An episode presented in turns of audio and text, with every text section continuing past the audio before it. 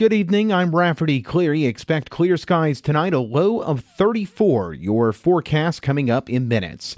The Putnam County Regional Planning Commission has once again delayed discussions about possibly creating a countywide zoning code. Commissioner Del Moss says the conversation needs to continue, but outside the commission's regular monthly meeting.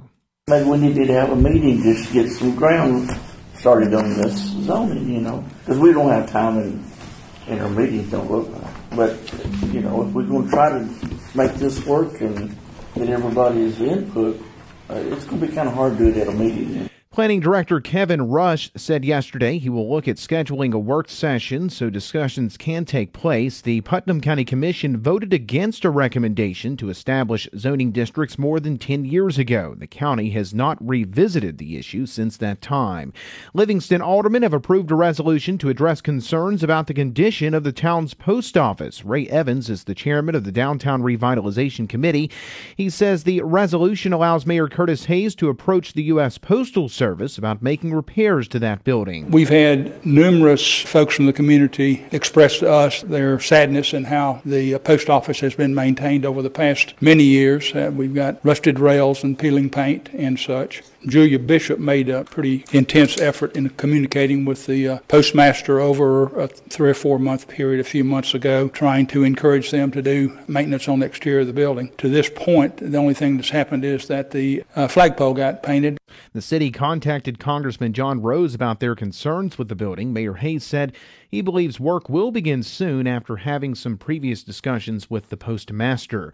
Monterey will spend $36,800 to update three water tanks. Consulting engineer Nathaniel Green said that figure came in $84,400 lower than the highest bid submitted for that project. I had given you a, a, a budget back a few months ago, and based on that budget, uh, we're just slightly under the uh, the lowest end construction cost that I thought we would have at the forty five thousand five hundred. Now I do have some contingency numbers in there that they, that I asked for from them, uh, some numbers for sandblasting and painting and stuff like that that we shouldn't need. But if something happens, I wanted to have it. At least two of those tanks experiencing issues with being able to keep the water temperature below the maximum level that's allowed. TDOT estimates a summer completion date for repairs to Highway 85 in Overton County. A February 2019 rain event caused multiple areas of the roadway to slide in both Fentress and Overton County.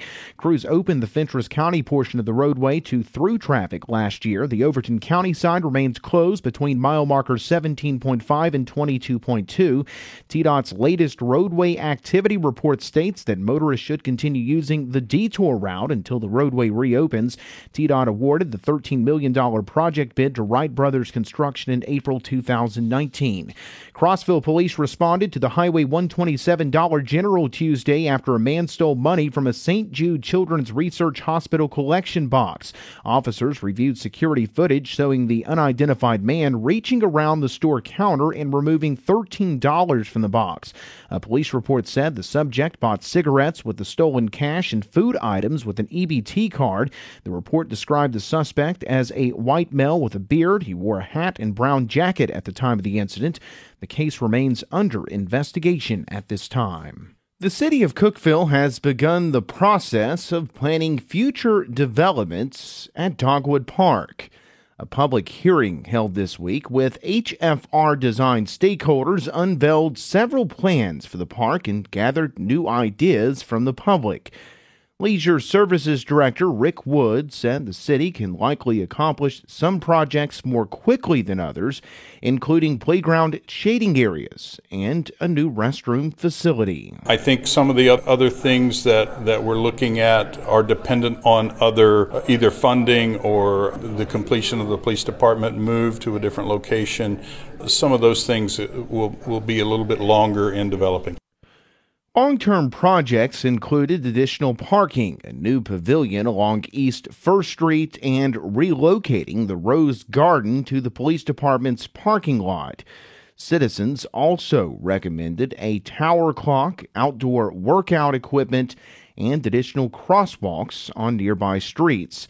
The city hired HFR and Hybert and Ball Land Design to redevelop the park's master plan last year.